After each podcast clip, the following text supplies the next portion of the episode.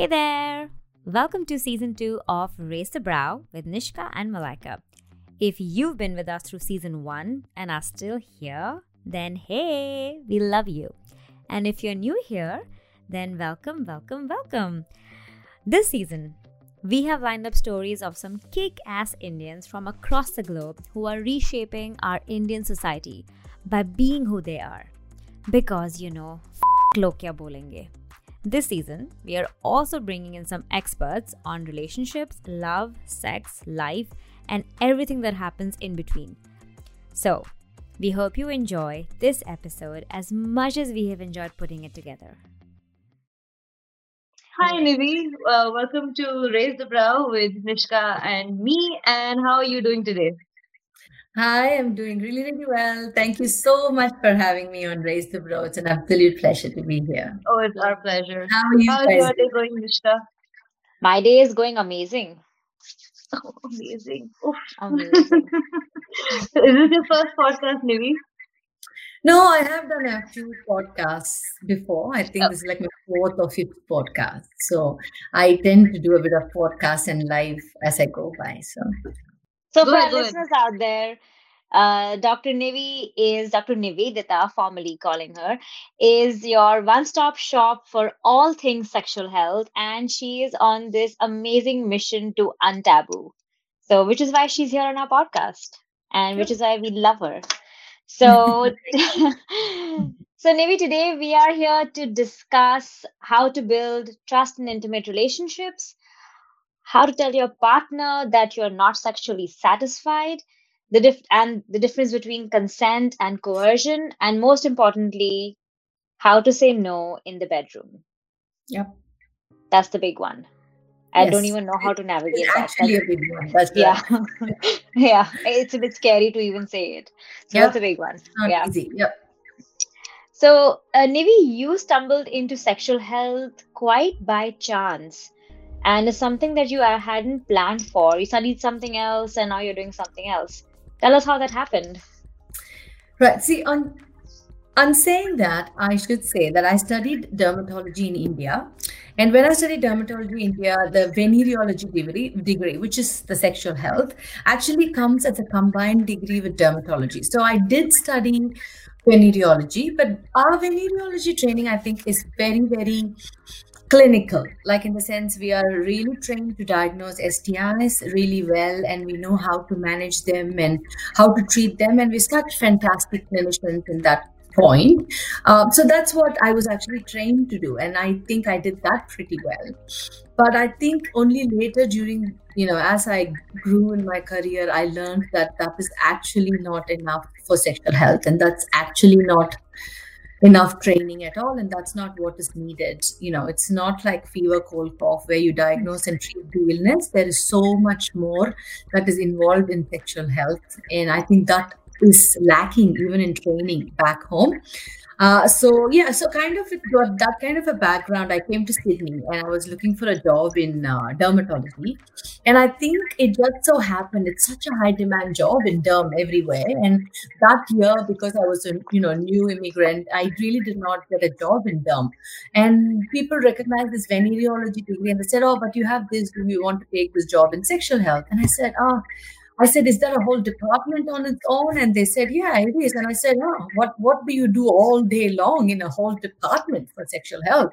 You know, because I studied it part of like it was a very very minimum and a very unspoken subtle part of my degree. So I said, "Okay, fine, let's go and see what is what is happening." And I thought it's going to be really like nothing, you know.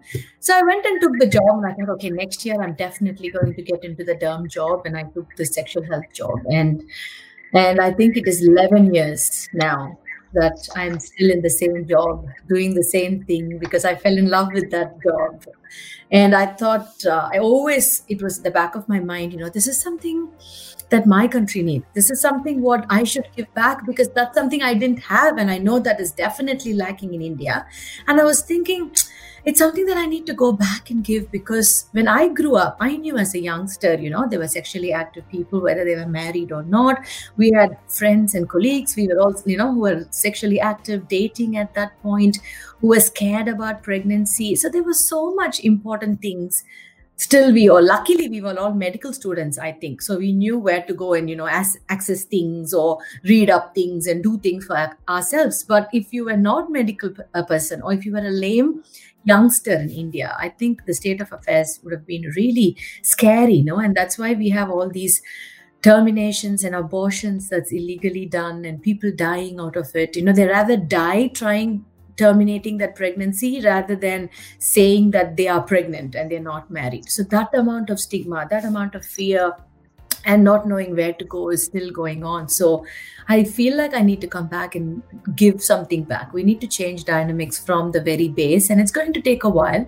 So it's really nice to see how so many sex educators and so many of us are actually out there doing. But I feel like there are also very little dermatology and venereologist because I think dermatology in its cosmetic side is more uh, lucrative than uh, venereology. But I feel like venereology is the need of the hour. So I feel like all of us as doctors need some kind of training to ask the right questions, to be in a non judgmental way, and to take this forward in our community, right from probably where in the level of MBBS. So I think that's where we need to get in and start talking about how we can actually train our future doctors. You can't just assume doctors to you know some people are from conservative background different people are from different cultures and upbringing and i totally get it but when it comes to a medical college I think this is something that has to be taught as to what you need to ask, what you need to look for, what are your responsibilities when you're actually dealing with a youngster with sexual symptoms or emotional symptoms, then what you need to ask. So those things are very important. Uh, so I think that is that's where all my training and where I've moved forward has come through, and that's the whole thing about why I actually do this as well. Yeah, that sounds pretty amazing, and you really hit the nail uh, on the head with how um, scary it is in India today in terms of sexual health and illegal abortions and very, very unsafe practices because how you said very rightly, it's easier to be unsafe and you know possibly yeah. die Take then bring shame than, yes. yes. yeah yes. then bring shame uh, quote unquote yes. shame to your family and everybody else also yeah. your partner's family your partner stigma yes yeah yeah and as a woman yeah, again there's different stigma attached you know because once they yeah. know that you are the one who got pregnant and it's like it's not about the male it's about the female. Yeah that's right. And the whole pregnancy is kind of like your responsibility. It's not like yeah. somebody else could have actually done contraception i think. People think that oh pregnancy oh you have the uterus so it is your responsibility. You know i think again that's a very very wrong attitude. You know uterus owner is not alone responsible for contraception. The other person has to be as well yeah for sure. So you um, I think you said this almost twice that um, in your education in venereology, um, a lot of sexual aspect of it was very subtle and unspoken. So when you moved from India to to Australia and you were in Sydney and you got into sexual health, did you personally experience a culture shock of sorts that you had to get in so deep into something that you actually didn't have a lot yeah. of background yeah. or training or even growing up in because we don't grow up like that in India where you talk very openly about sex, sexual health, how to take care of yourselves, no. unless you come from a and, home which actually is very sex positive. Judged, you know? Yeah. Yeah. Yeah. Yeah. I mean, I don't know. I don't think I grew up in an era where sex positive was not even a thing. I think I at, when I grew up, I thought sex positivity is in my head you know i was thinking i don't think anybody is thinking the way i'm thinking because i thought something was actually wrong with the way i'm thinking. You know you're made to believe that oh my god don't don't think like that. Even they go to the level of stopping you from thinking what you're thinking. You know i used to feel like oh you know everybody's having sex. What you know and then how come we're not talking about contraception or or what about you know stis and you know when you're reading especially when you're studying venereology you're thinking oh they're saying all these things about syphilis. You know it used to be in my head the sex positivity was not a real thing for me. And I, when i came here i remember my boss you know i always tell the story. I remember my boss saying you know okay like i had this young 18 year old girl and he said do you want to take a sexual history and and i looked at him and i said okay 18 year old if i ask her she's having sex or not that is very powerful for me because I wouldn't dare do that back home. I don't think I can look at an 18 year old and actually say, Do you have sex? So I thought, okay, he's asking me to ask her whether you have sex or not. So I, I did ask her that. So I said, Are you sexually active? Do you have sex or not? And she said, Yes. And then, and I looked at him and he said, Yeah, go on and and and i was like i really did not know. I was like yeah i asked her. She's yes she's having sex. And i stopped there. That that was good enough for me because that itself was something that i was not taught or could not dare ask to an 18 year old and then he pulled out like a two pages of uh, history you know two pages of wow. sexual history taking. Literally i still do it. I still do it in my workplace where we go through two pages of sexual history and I'm thinking, what? And, and literally he said, just, just, just go through this. And he showed me with this girl how he took over and he went through this whole history. Amazing. Like amazing in the sense, not a whinge, not, not a thing in his face, not one, you know, eyebrow or expression, nothing, and no judgment. And, and it was amazing. I fell in love with that field just, you know, straight away because the way you ask, I mean, I think I had a I had a good skill that I've learned the skill now. You know, I've learned the skill of how I really make it so easy within five minutes because I have half an hour with a patient and I need to break the iceberg right there. I need to tell them I'm confidential, I'm non-judgmental. You got to open yourself to me. I'm going to help you here and it, has to happen within five minutes and i think it's an art. It is an art that has to be taught you can't expect doctors to actually be inborn with it. And i feel that is something that we have to teach people. We have to start teaching people in india especially doctors. You know just the amount of detailed work we go in to actually provide the right care is just fantastic. And it's done in a very very non-judgmental way. And i think by the time we end the consultation we leave people thinking that i'm in the right place he doesn't care. You know i can tell her whatever. And that also gives us questions. We also put in questions of screening we call. We're asking are you a victim of domestic violence? Is anybody threatening you? Are you threatened of someone? And we ask have you ever been we never use the word abuse or rape because it's very uh, you know intimidating for a lot of people who have actually gone through it. So we just we phrase it like saying have you ever been forced to have any sex at all in your life and and once you gain the confidence and put these questions forward even when people don't do it in the first consultation they will come back if they know they have to talk to you or if they have something to tell you you know and stuff like that. So they definitely do come back and talk to you about it. So for me everything was surprising. Everything was amazing. And the amount of gratitude that people showed you know to you to be actually doing this and to be able to bring this out of them and support them with counseling and the right testing and you know psychologist support or whatever. It can be very traumatic you know, these experiences. And and you know expecting people to actually keep it within themselves and cope with it and somehow face the world is just unrealistic. It's unfair. Yeah, it's unfair. unfair. Yeah, and that's, that's not necessary, and that's yeah. a bit too much. So yeah, so that's how this happened, and uh, yeah. Yeah, it sounds amazing. I, I was just thinking while you were talking about this. There's, there's only one time in India where I've met uh, actually an OBGYN who was very, very subtle in her questioning. I think she's the only one I've ever met in India who actually made the effort to ask me about my sexual history and I wasn't married then. So I remember how she did it, and I never forget it because it's my favorite story uh, to share because it's I found it so funny yet also so great. So I remember great. I was with my mom and uh, um, so I went into the you know the little booth you go to to get inspected. Yes, exactly. yes, yeah, and and uh, she's and she's and at this time this is at least six years back, and uh, she's um she's a much older doctor. Um, so she goes and I was thinking it was going to be pretty straightforward, and she does the most the most coolest thing. She nudges me and whispers. She's like, "Are you sexually and oh, I was like, at least she like, it to us. yeah. like, Thank God. yeah. And the thing is, so I mean, we are lucky we come from a home where um we are we were very sex positive always. Our mom gave us the talk and she told us how to use protection, what to do if we have we get pregnant and everything, you know. So we are blessed. So I found it comical because I was like, it's funny, my mom is right there, but she's making an effort to ask me which I found so amazing. So she asked me about my if I have sex, my sexual history, what do Oh, I use? You know, protection, good, and uh, if I've if Was I've she, had an was she trained there? Was she trained in India or Yeah, yeah, I actually had no idea. I never even, it's possible. You asked the right question. It's very possible she came uh, From uh, somewhere. Because I from would. somewhere You know what I mean? If I came to India Yeah, and I yeah, yeah. I would be like, you know, smashing the Yeah. question right there. So, uh, Nivi, this is something I've actually read multiple times, and I want to talk to you about this. That there is a relationship between your sexual health and your sexual encounters with your mental health. How much truth Yeah. is there to that? And could you tell us with an example? Yes.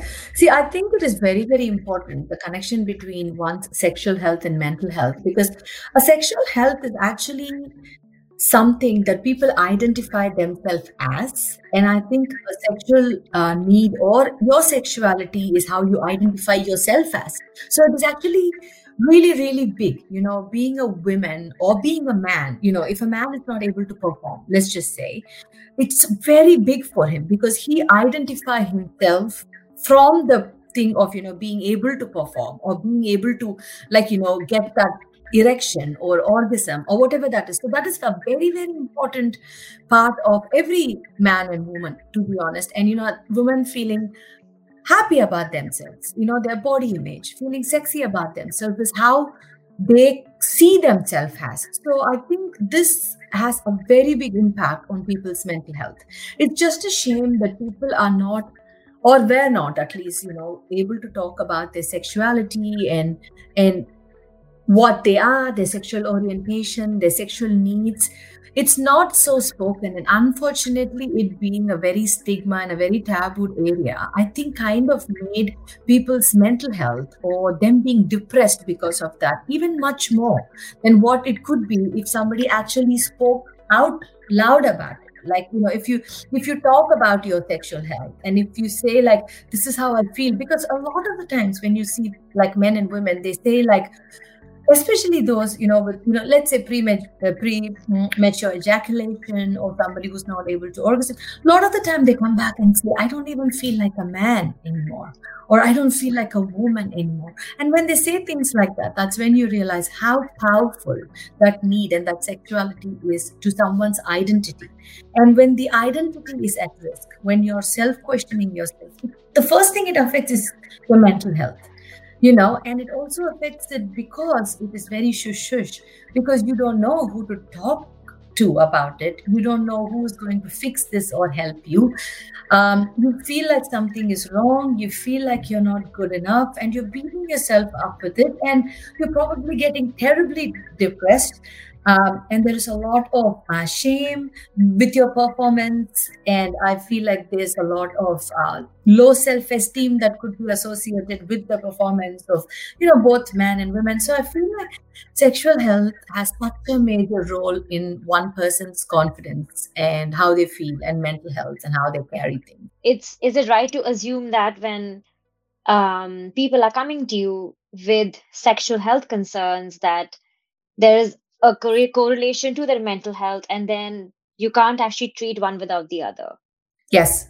It's really really very true how you said this because all our sexual health units and workplaces here have at least one to two psychologists working on site with us.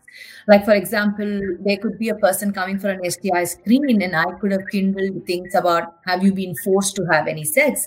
And then i or he could have felt comfortable to come out with something that they haven't come out for a long time and you know i haven't like i said i have only half an hour so I can't just say, okay, that was good meeting you. Now that you've told me you've been raped when you're 16, uh, that's very good. I'll see you in my next consult. I mean, yeah.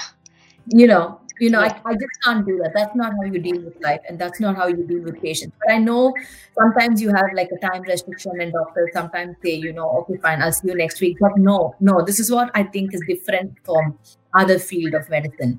When you deal dealing mm-hmm. with, you know, mental health, and when you're dealing with sexual health and things that are actually taboo, you can't sometimes just get and suss things out of people and then just cut them off and say, okay, I'll see you in about two weeks. You know, it doesn't quite work like that. So we have psychologists and psychiatrists, even psychiatrists in the hospital at board. And when we need to refer and when we have a person, you know, is who's completely having a meltdown or falling apart, there's no way we'll cut them down. You know, we will send them. So I will talk to them for half an hour, bring the psychologist in, introduce them to her or him they will take them. They have an hour session for them, calm them oh. down. Sometimes, you know, we make a cup of tea, get them a cake, give them a hug, whatever it takes, you know.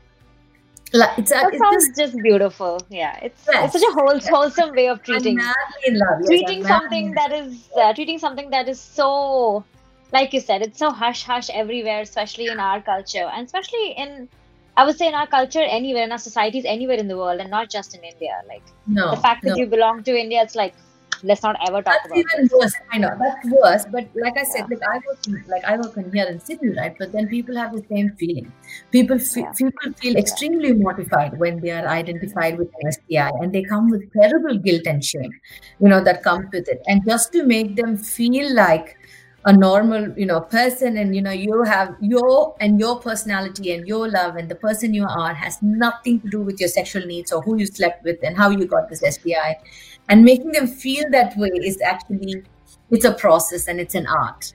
And i think uh, yeah i really I, I love what we do. And i think there are a whole not just me there's a whole bunch of sexual health specialists here who love their job and who do this. And our counselors are just absolutely fantastic.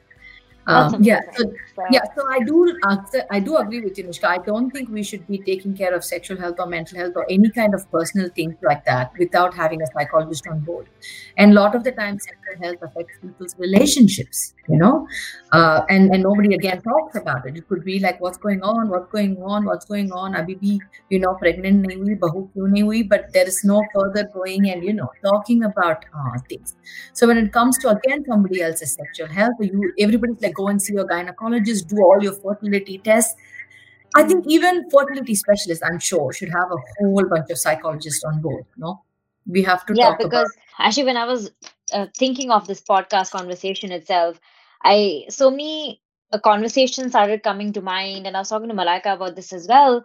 That um, you know, when throughout your life, especially when you're younger, um, at, at least for me, when I was a lot younger, and um, I've had these conversations with girlfriends in college when I was working, and there was this statement which has come up so many times that I've heard from women who are in my age group, women who are older as well, and women who are younger. So I can't even say it's like an age factor. So no. I've, you know, so you hear people say when it comes to um, being intimate with your partner that, you know what, just do it, now how does it matter? Don't you love the person? Why aren't you hmm. doing what they're asking you to do? What's the big mm. deal? Mm. You know, and uh, I, whenever I used to hear this, I used to always think there's something wrong. And I couldn't understand at that point when I heard this and why did I think it was wrong. But I could never imagine doing something like that if I wasn't comfortable, you know. Um, but why do we as why do we as people fall into this trap of doing something for our partners you know because we are we we just think that oh we have to do it to keep them happy otherwise mm. we are just not valuable in the relationship especially when mm-hmm. we're uncomfortable with something sexually could be trying mm-hmm. something new could be mm-hmm. just maybe you're just not in the mood or you know could be so many things when you just don't want to do it but you do it because you're like you know what if i don't do it then i'm the bad person why does that happen and I always believe that it comes from the culture of where we have been constantly told that we have to be good and better than what we are. So it always has to be better than what we are. We are we haven't been raised in a culture where we have said, oh, she got only 60% in her science. Oh, yeah, okay, that's all. She, she doesn't like science, maybe, you know. Usne hard work, yeah, she got 60, that's enough. Never. I have never. I don't think even now. I don't think that's ever. That's ever. We always in the and we could have got in arts maybe in art you know we, we would get 90 or you know a or b or whatever that is in art but that is not even like who sees art? You know and science and then immediately you have been compared to did you see asha? She got 92 in science. And did you see uh, and so it is called i mean it's constantly like looking like you know there's this also saying constantly looking at a fish who's swimming in the water and constantly saying did you see that elephant? Did you see that elephant? So it, it, it's we're kind of conditioned by somebody who loves us. Like for example our parents you know when our parents keep telling us it's not good enough two things. One is we believe that somebody who loves us can keep saying that it is not good enough, can keep telling us that we are not good enough. And we also believe that the reason that they're saying we are not good enough is because they love us so that we will improve and become good one day. And you know we just we, we kind of conditioned to that that people who love you will come and tell you that you're not good enough. And the reason that they're saying it is because they love you you know and we are conditioned to that. And with the same condition we go into a relationship or into the bedroom let's just say and you know when a person actually says are come on yeah do na i mean let's say like let's say someone does not like to do oral or they don't like doing blowjobs so they really have a very bad gag reflex and they really cannot right? But no so unfortunately for the person or for whatever in the relationship if they're really someone who fancy oral let's just say you know and they say hey come on yaar, what is the big deal? Everyone does oral. And you kind of make that person feel like they're not good enough. You you kind of make them feel like something is wrong with you. How come you're not able to do what i don't know x y and z? And you're also trying to make them feel insecure about themselves in keeping the relationship. So it's like almost like if you don't do this there is x y and z who can actually do this. And the person is questioning themselves. They, they're questioning their confidence. You know they're saying oh my god do i have to do this? And if i don't do this will he or she go to someone else am i not satisfying their needs? And those kind of things you know. So they start doing things that they don't want to do. They're not comfortable doing or you know they even like now there's google and all this so the poor things i think most of the time they're sitting and googling as to how i can do this better or how i can do that better. And which is really sad which is um, which is really sad. And i feel like this is not enough if you educate the person alone who we are trying to say you know say no. How do we say no? How do we say not to do it? It is not that's not enough. But also the person who's actually asking you know that is where the communication comes in place. It's for that person who's in the relationship to make sure that your yes your partner probably has a gag reflex you probably can't do oral. Yes maybe oral is pleasurable but how are you going to deal with it? You know, it's not nice really to go and say, Are do now? Everybody is doing what is the big deal? And that's not how communication works, or that's not how a sensitive human being actually should talk about this. You know, it should be a little bit more sensitive. Yes, but we should say, Oh, I really like it, you know, if you do it because I feel pleasure. And it's very important that he or she communicates it but it is also very important to see how you can do that. You know can we use different toys or can we use something else that you know make feels like that oral sex that you're not able to do it and make the partner in that relationship a little bit more comfortable rather than guilt tripping them into what they cannot do for you or what they cannot give you. And the partner also takes this very positively. You know, we have to take everything in the positive stride. If you can't dance, take it in a positive stride and go and learn. Mm. So this partner also takes it in a very, very positive stride and goes around Googling and finding, you know, how to do better oral sex. And you know, poor thing. And you're thinking, well, she shouldn't have to. She shouldn't have to. Nobody should have to go and force themselves to do things that is not their forte. And they shouldn't be able to she should be able to communicate about this. And I think that's where the conditioning comes from. You think this guy loves you because he has now told you that we're not good enough in doing this and you have to improve in something. And he's given you a task that you want to go and improve in.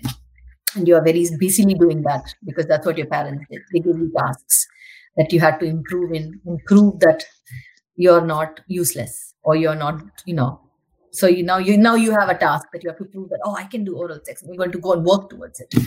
So that is something that we are kind of, I think, that upbringing. It's something that we are used to, and we are happy to do that even in you know bedrooms and relationships and a whole bunch of things.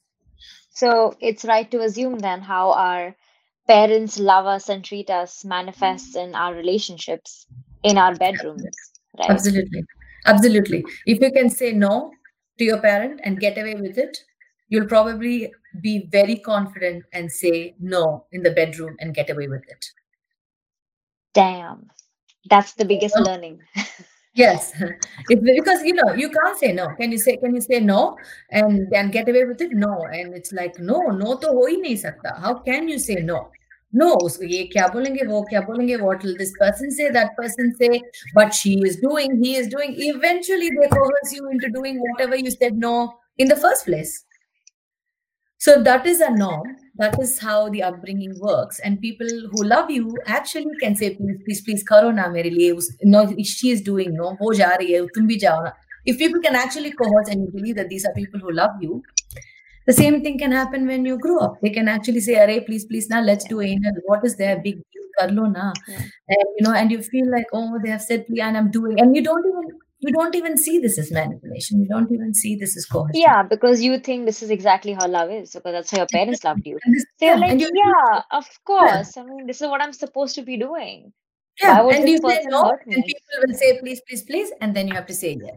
This is something that you and if you say that, oh achhi bachi hai, yes, bol diya. Itna please bolne ke baad, achhi bachi hai na. She said yes. Yeah, so in that way, you're a very obedient child.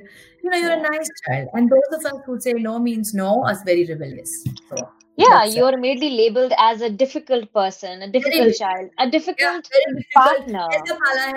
Like, like you know I, lost, ha, I lost my mother actually when I was very young around 21 and I think uh, every time I said no and I put my foot down to saying no I can't or whatever I was you know people always said oh my god how has your mom raised you? Oh my god you know she's you know so stubborn. And, i and I, I used to think yeah really? And honestly thank god couldn't give a fuck but uh, yeah but i think that's very important. You know it's very very important because if somebody let's say like you know you have like an uncle or auntie or somebody coming you know and people say go aja aja beto or you know come and sit on my lap or you know cuddle them or you know and, and if if somebody if a child actually says no you should be able to say it's okay she doesn't want to. You know that that culture has to come because only then because child ne no bola and then you said okay because they said no instead if you say don't be like that you know your uncle's calling you he wants to cuddle and kiss you go and cuddle him agar वैसे bola and then then what are you teaching her you know then you're saying even if you say no if people say it's please won't yeah. do it वो कर रही है ये करे you do it so so it has to change there i think it has to change right there no means no has to change there then yeah. as you grow into the bedroom we can say and we won't feel guilty to say no as well right? Like you said like you know it is in the middle of a we're having sex. We're not in a war zone. So it's a very uh, you know it's a very pleasant feeling. And you know everybody's in a high hormone and all good things are happening there. And saying no shouldn't almost feel like you're going to get into a war zone yeah. No, you, you shouldn't, shouldn't, be scared. No, you shouldn't yeah. be scared. And you shouldn't say, if I say no, then will he say, you know, yeah, whatever. And please, if I say no, will he then not call me tomorrow? You know, just all those fears that you'll have along associated with the word no shouldn't be there. No is a like, you know, people are saying these days, no is a full sentence on its own. There is no argument. There is no saying, but if she did, no, no, no, no. No is no. And that has to be from you know inherited and planted in yourself from your elders as a very young age yeah i think that's when you have a healthy relationship with no you think that okay it's okay for me to say no versus yeah. when you grow older and you realize you're yeah. saying no and you're being negatively treated because yes. you have no idea but then when you learn as a kid that no is yes. the same as yes Yes. then you are like comfortable and happy like you know what yes. my no my no is and enough no doesn't define like a no shouldn't define whether somebody is going to come for coffee tomorrow on just because you say no for i don't know shouldn't define whether they want to have a relationship with you. So you know when before we say no we think about all these things. You know people don't say no because of all the fear of whatever x y and z. And it shouldn't be there. No should be a normal sentence. No should be like yes. Ah. So you know if you if you're having sex you're having a great time it's like do you want to do anus? Like are yeah not today no. Simple move on. You got to move mm-hmm. on from there you know mm. mm they shouldn't worry about अगर मैंने no बोला पता नहीं कल किसके साथ करेगा ना correct, or correct. You know, yeah that fear shouldn't be there so yeah that's yeah, important rightly said you know interestingly this is something Nishka and I were discussing a couple of times and before the podcast began as well the consent and the idea of what you were just talking about just saying no right and being able to say no without having to justify it we see the jokes about oh i have a headache today but do you have to say you have a headache today. Can it just be no? Can it just be not today? Or any of those things. Or you know maybe we tried something last week so why don't you want to do it today? Or whatever. And um, even in relationships both partners need to want to have sex. It can't just be that you know i want to then why don't you want to? Or whatever things like that. But in all these situations how i mean you said about you've spoken about just now that you know it has to be something that's normalized in your life. The ability to be able to say no from a very young age. But now we can't go back into you know uh, back about 20 years and change that. How do couples today how do what do you tell you know your patients or just advice to listeners that how do you start saying that no? How do you start building that you know relationship with your partners whether one night stands whether multiple sex partners or relationships whatever it might be. How do you start doing that today? Look i mean with you're right. You don't have to actually use the word no. Consent can be in various forms you know. It can be something like Are nahi yaar, i have a headache today you know. It can be that but that is a very clear cut i don't want to have sex with you no? It doesn't matter it doesn't matter. It doesn't have to be uh, no i don't not want to you don't have to verbalize it like that. You know it could be anything. And it could you know sometimes it's really hard in a long it's easier i think in casual relationship. It's really hard in a long term relationship because you want to keep the relationship going you want the dynamics going but you still want to be able to say no to things that you don't want to do or on days that you don't want to do which i feel like is very very very difficult. Initially in a relationship i think people try. I'm sure people try. And as the relationship grows it just becomes too much you know. Sometimes they start thinking is it even worth it you know दस दस minute का ये बात है ना कर दो you know just do it get in the you know it's not even worth the argument and then it goes on till tomorrow breakfast you know to subah subah utke he'll come with a long face you know all this stuff you know um, just to keep peace and just to keep things people actually do it but but to be honest even that is consent enough for the other parties what is important. Like if if your husband or wife you know if you feel like you want to do it and if your husband says Are, i am just going to watch this netflix and i'll come you know later and he does actually sleeps off in the couch. Let's just say no? And if he does it more than two three times it's kind of saying like i don't want to have sex with you no? In a way you know it doesn't have to be no but you know i mean nobody is so dumb. You know we got to pick these things up. And i think if it is happening in a regular basis communication in every way is so important. So you might want to go and actually ask. Don't be dumb and say Are kya yaar? Come no why don't you? No that's not no no. You want to really go and ask he okay i understand that this is what has been happening but what is what is underlying this? What is it? Is it because like is it genuinely like physically you're not aroused or interested or mentally something stressing you or something is happening between the relationship? There's so much to address um, with that and i think that is very very important. And the consent has body language uh, you know sign languages and how people behave also has to be taken as consent especially in long term relationships i think because that is becoming something that people are not even like a lot of the times people don't even know that their partners are saying no that their partners have not been you know giving consent and they have been you know coercing like you know the minute she says i am yaar tired hu immediately you make her feel guilty saying are tired ho you're always tired you know, and you want to say you've got three kids, you've just done your dishes, and probably the buy is not coming tomorrow morning. What do you expect me to actually be, you know? So just making her feel guilty that she's always tired or she's not coming and having sex. So that's that's not how this works. So if she says, Nahi yaar, it's like it's fine at that point. Don't coerce her to have sex with you and be and then think that no she usne bhi kiya usne nahi kiya.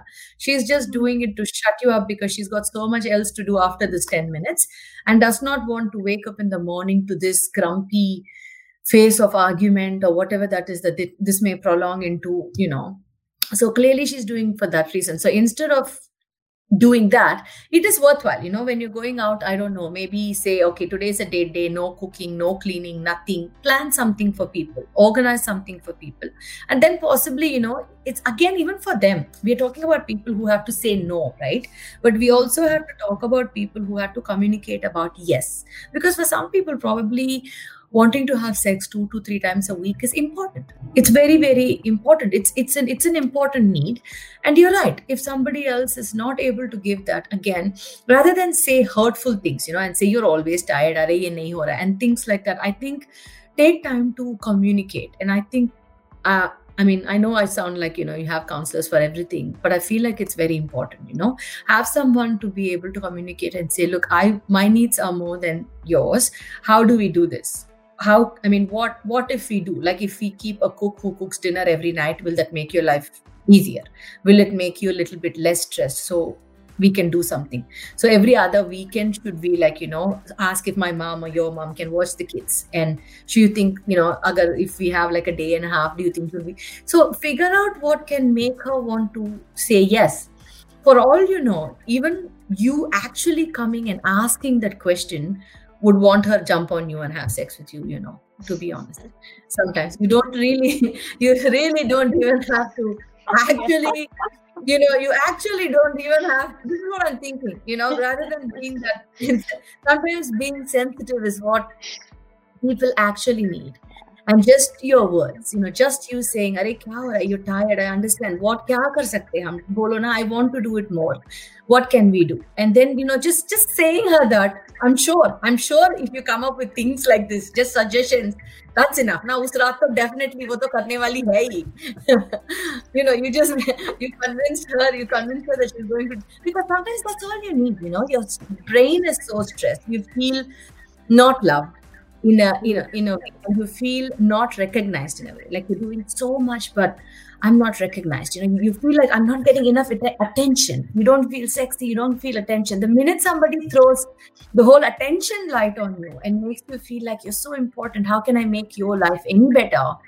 I feel like you know all the tiredness of your life. It, it just lightens up, and it is so important for partners to actually figure that out you know whether it's a short relationship long term relationship or you know gay or lesbian couple you know what what is that that the other person actually wants and needs to feel sexy, to feel wanting to have sex. And you need to actually speak about that. And that communication is very important. In terms of the man always just wanting it, or the man always wanting to try new things, or, you know, all the statements you've made till now. And even the questions that I've, I've asked as well was about how does a girl or woman learn to say no or whatever. And the part of me was trying to figure out you know how often is it reversed? And for the life of me at least i've never heard a situation where it's reversed. Uh, but just out of curiosity do you get cases of the flip side as well? I think so. I think i think there is I, i'm sure women are very very horny.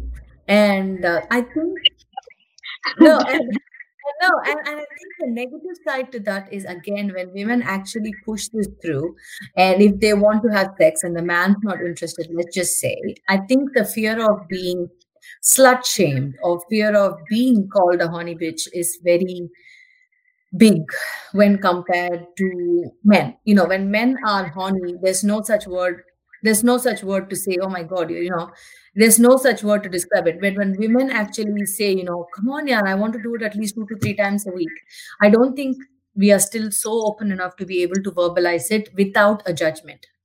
And that's important. You know even even women themselves judging women or you know i think i think the judgment that comes with this is what keeps the women shut. You know they may masturbate or you know they may actually you know find toys and stuff like that and you know help themselves rather than actually go and confront the person that they're having relationship with saying the amount of time you're not you're having sex is not enough. You know this and i think it because because shaming them for wanting you know more sex is so easy. And i think that happens a lot. So in a relationship Look i i can't generalize and say all men to be honest. I'm sure there's some really really lovely men out there who are really very sex positive uh, who are feminist as well to be honest and you know are out there to give and ask and you know make people feel the right way. And and there are people who don't actually i'm sure there are people who don't slut shame people who don't talk about people. But for the rest of them who do i think it's time to just you know sit back and work on relationships. You know women are very horny beings and they in fact different age and different part of your cycle and periods and this and that. You know you can be really extremely horny. And and honestly your whole premenstrual shebang you know with your mood swings and you want to fall apart and having good sex actually comes you know very hand in hand. And i don't think that amount of psychology is actually known or understood by any man you know because you are grumpy and you know you you're very uh, you're very sharp you're very grumpy you're very teary but at the same time that is your horniest period unfortunately. Uh, so you know so so i think that's very important you know in a relationship that somebody actually knows you know what's going to actually fix her is a good sex to be honest. Um, mm, you know she'll probably cry really funny. no, it's true though, isn't it? Like it's true, and and I don't think men are educated so much. You know, Yeah. how many men actually know that that's what's happening within, you know, women. Women don't go and talk with the fear of thinking, oh, I don't know what he's going to think if I say I want to have sex. You know, we wait for them to initiate, or we wait for them, you know, uh, to do that. So, which, which again, I think is a long, we're long away from them. Like, I think it'll, it'll change. You know, we, we're teaching women to communicate. We're, we're teaching men how women feel, and we're teaching men about menstruation and you know PMS and a lot of things. So I think it's like a group effort where everything will change. Like I said, communication will change, uh, and saying no will be very easily, Cool. you know, taken upon. And like I said, saying yes can be yes in different forms. Like I said, they don't have to say yes, let's have sex, but it can be something like you know she might be all dressed in a lingerie, all cuddled up, or you know there are different ways to show signs of you know they want to do it today. So I think all that should be taken as consent, and people should start pre- pretending like they didn't know. She said no. and that also goes both ways it can't just be key i want sex there has to be more than that and need to much like you need to understand the science for no you need to be able to understand the science for yes. I've never actually heard anyone put words to that that you we need to also learn how to verbalize yes. It can't be a demand that you just make. Similarly some people aren't as comfortable saying it so therefore what you said you know she might be curled up with her lingerie or something like that. But we need to pick up all of those signs and you know how you tied it up perfectly was communication. We when you're in a long-term Yeah. relationship, you kind of figure it out. Now you kind of figure out the body signs of she's up for it or she's not up for it. You easy, no? Yeah. You, you'll see the boiling face, or you'll see her all calm. She's gonna do it. I think it, it again it boils down to just being very tuned into each other, right? Yeah, like if absolutely. you're tuned into each other, I think it's Yeah, and, easy just to understand. Yeah, Yeah, absolutely. yeah. Both of you understand. Both both Yeah. of you understand body language. It's not, uh, you know, it's not rocket science. It's very Yeah. simple. yeah and, and I think consent can be understood in in very easy way. It's an excuse to say that I didn't know that she didn't want or he didn't want because a lot of the times it's very obvious. It's very obvious, It's very and I think in casual relationships. Sorry, you were asking about that, and I feel like that can be a little bit hard because you're just someone you don't know. You don't know, like you said, you're in the heat of the moment. A lot of the times, you know, you probably had a couple of drinks, and you know, both of you want to have sex. Sometimes you may have condoms, maybe not if you're strong enough to say no i don't want to do it without a condom because i'm not comfortable that is great. Mm. but a lot of the times it is really hard. I understand. It's really hard. And if you don't have a condom or if your condom is actually sitting in a car car very very bad place to store condom because of the heat and cold and heat and cold. So it rips and it breaks so easily so condoms and you know loops that are stored in the car bonnet is a very bad idea. And it's also a bad idea to just constantly like i think a wallet is like your handbag is okay because it comes with you and goes with you and stuff. It doesn't just sit in the heat in the car. Uh but yeah so so like that we do have a lot of condom breaks and things like that that can happen if that is what the case or even unprotected sex. So in that case i feel like you know if that is something that you really don't want to do not comfortable you have to be prepared in that way you know carry condoms in your bag be able to negotiate that or get regular sti testing make sure you have a good backup contraception because every time if this is what you're doing and you you know and you're not able to negotiate condom you don't want to keep using the morning after pill no. Uh, so you have to make sure you have a good contraception in place and just every three to six months get yourself regularly t- tested so you're not having an sti if you're not able to negotiate you know a con- you know condom use in casual relationships so I think that's very important. So those kind of safe sexual practices is very important around casual sex as well. Um, talking about that and talking about, you know, relationships as well, going back to that for a minute, because as you said, when it's casual and when it's a fling or when it's one night stands or whatever, anyway, the conversation gets a little more complicated. But coming back to relationships and partners, Um, again, this is a little bit of a reiteration of the previous question, but you know what you just said, being caught in the heat of the moment. And it's different when you're having a conversation, it's different when you haven't gotten into the act yet. But hmm. very often when you're in the act and then it's hmm. like, oh, you know, let's try this, or you hear something that we haven't done before, ye nahi kiya hai, or or even without saying it, you know, one of the partners starts progressing towards something. And then you kind of like caught for a second, like, okay, you know, if I stop him or her now, but I'm going to go with him for now. If I stop him, will it kill the mood completely? You know, will we just stop having sex and will I just ruin the mood? And I would have ruined the evening. And then there's that whole split second judgment that you need to make that do I let it happen or do I not let it happen? And if he is doing it, it's happening organically. So let it just happen. Um, is it manipulative to do it in the act or is it you know is it the benefit of the doubt that maybe that's just happening organically and you just need to decide what you're comfortable with and not comfortable with but then how in the middle do you say no and and still go through with so it? if somebody actually knows that is something that you've said no to before and they bring it again in the middle of an act and if your brain is actually thinking everything that you just said malika your your heat is gone it's already gone. You know you you you are in a honestly your your entire estrogen that was so high just dropped completely down and started thinking about i don't want to do this. It's going to be painful. Why is he asking me now? But i really like what we do. You know if your brain is going in the rate of thinking that mm. actually the amount of high you might still be you know kissing him or cuddling him but you're definitely dropped from where you were you're you, you're still you're still not there. So so that's a shame. So that's a shame that you have to recognize that that it's it's dropped. And if he doesn't recognize that you know asking her this in the like last time he asked or she asked and we have said no in the first place and and asking her this in the middle of a sexual act is actually going to drop her you know sexual uh, drive that is there at the moment. If he or she has not realized this and thought that they could actually slide something that you hate or didn't want to in between a sexual act that is manipulative and very inconsiderate and Hmm.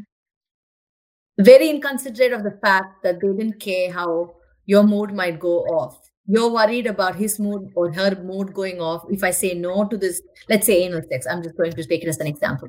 If i say you know if i'm not going to have anal now will his mood or her mood go and you're still co- continuing to kiss and you're still hugging and all this is going in your head which means it's clearly like i said your mood's gone. But the person who asked actually did not think that you know she already said no to anal. But if i ask her now while we're doing it it'll probably make upset her. It'll probably spoil her mood did not think Hmm. about it not a second. So if without thinking about that if that came in again in the middle of when you were so high you should move back you know because it's gone. It's gone anyway. It just dropped anyway. You're overthinking your pleasure of that moment's gone. They didn't respect what you Hmm. said in the first go. And like you said this is more like a we sh- talking in terms of short term you know relationships. We're not talking long term you know relationships where you have time to actually date and explain and talk and sexual needs. You know that that can be a little bit nicely done in the long term. Mm. when you're doing casual sex or when you meet someone for the second time and the first time they've already mentioned this and the second time like you said you're drunk you're in the heat of the moment and it's all happening and they still didn't bother they still, still couldn't you know be bothered and they came up with this it's a big no it's a big turn off it'll turn me off. Absolutely and um, yes i mean i might say no again and we might still continue probably you know uh, you know having sex on that night let's just say. But i might still say no. I don't think i am someone who would say sex has to be pleasurable. I'm very um, i'm a big believer of that. It has to be pleasurable in every way whether it whatever it is you're doing you know whether it's foreplay whether you're kissing in the car or whether it's fingering or penetrative I don't think it's worth tolerating the pain. Like, for example, like anal may not be for everyone. And so for some people, vaginal sex or, you know, having the size of a different person's penis or having like about a whole hand put in may be painful. Uh, you know, so sex should not be compromised to tolerate pain for someone else. That's that's a very I'm very clear about that. And I think people should not tolerate that at all. Sex has to be pleasurable for you. You know, it's okay to be self-centered It's okay to be um, selfish because sometimes you have to be self-centered and selfish because this is your sexual needs. Yes, you have to give it, give it, give what your partner needs, and he can give you what you need, and it's all very mutual and consensual. But it cannot be painful and tolerate and you know some people you know the words we associate the adjectives we associate with sex is not that I will definitely not associate those things with sex. I think it has to, like I said, consensual, pleasurable, you know, romantic, love. I could associate all those words with sex, but you know, tolerating, uh, withstanding, pain, you know, torture, all those things, stigma, what people say, all those things are not the words that have to be associated with sex at all. And I think everybody needs to be very, very clear with that. So just to kind of put that all together, one would be communication is important. You do need to talk about what you are okay with. And then I guess what you're also saying is you need to listen to yourself and be okay with the fact that I don't want this right now. Or, you know, maybe I want it tomorrow, maybe I won't, but right now not happening. And then be able to say that. Just Yeah. no. So Yeah. communication and then listening to yourself as well. and listening to them as well you know that's also a part Yeah. of communication. So i think Yeah. that's very important. So let's just say like i don't know in the long run you meet up with someone two three times and if they say you know the something that i i really like i'd like to try in the long run and then probably it's worthwhile communicating saying but i'm really worried or i'm scared. Can we just you know first probably i don't know try a finger? Could we do these there's different ways to talk this through rather than you know doing it then or not or guilt tripping someone into come on you know why can't you do it? Everybody that's different then again it's about being sensitive. It's about talking. And if somebody cannot do it they cannot do it. You know you just have to accept it and see how else you can do it. You know there are so many toys these days you know there's those flashlights and this and that that you can use for feeling of whether you want to do it anal or oral. And you can probably try and do something like that because your partner said they're not comfortable. Simple. As simple as that you know. It's not rocket science so So, Nevi, today, before we wrap up, we're going to ask you um, our famous raise the brow question. So, Nevi, how do you think we as a global society of Indians everywhere can raise the bar for ourselves and therein raise the bar for everybody around us in any way possible? And Nishka, I think we're already doing it. I think the bunch of us who have already started or being a part of this community that we are now have already raised our bar. I think we are a group of people. Yes, I think we are a group of people whose bar is very raised, and and and we are trying to reach those people who are there who are raising their hands up to us, saying, "Can you pull me out as well? I want to raise my bar to yours." So I think that is fantastic, and I think education is fantastic and you guys using the you know the social media the podcast everything that we are doing to actually bring the word and also sharing our own real life stories you know telling that this is not just textbook that we are telling you. This is something that we have gone through or we are doing in our day to day lives. And you know that is very very important. You know I, I think you know like there is this whole you know single parent um, community and group where there are business women and entrepreneurs and people talking about it and saying oh this is not okay. You know domestic violence is not okay. Abuse is not okay and stuff like that. So a lot of us people coming out and saying that this is not okay and you know and we have done it you uh, know we, we can't just say oh you do it and you know people are not going to listen to you so to for us to have raised our bars and be able to say i'm doing it and there are a whole bunch of people who are doing it whether you want to do it or not it's up to you and this is how you can do it so i think that's what we're already doing and i think we're doing well we're getting I there you're absolutely right. Clap for all of us. Yeah. yes. uh, Nivi, it was super amazing having you. Hey there! Thank you for tuning in to this week's episode of Raise the Brow. Follow the podcast on Instagram and YouTube. And hey, slide into our DMs because we would love to hear from you. Don't forget to share the podcast or this very episode with anyone who you think needs this in their life.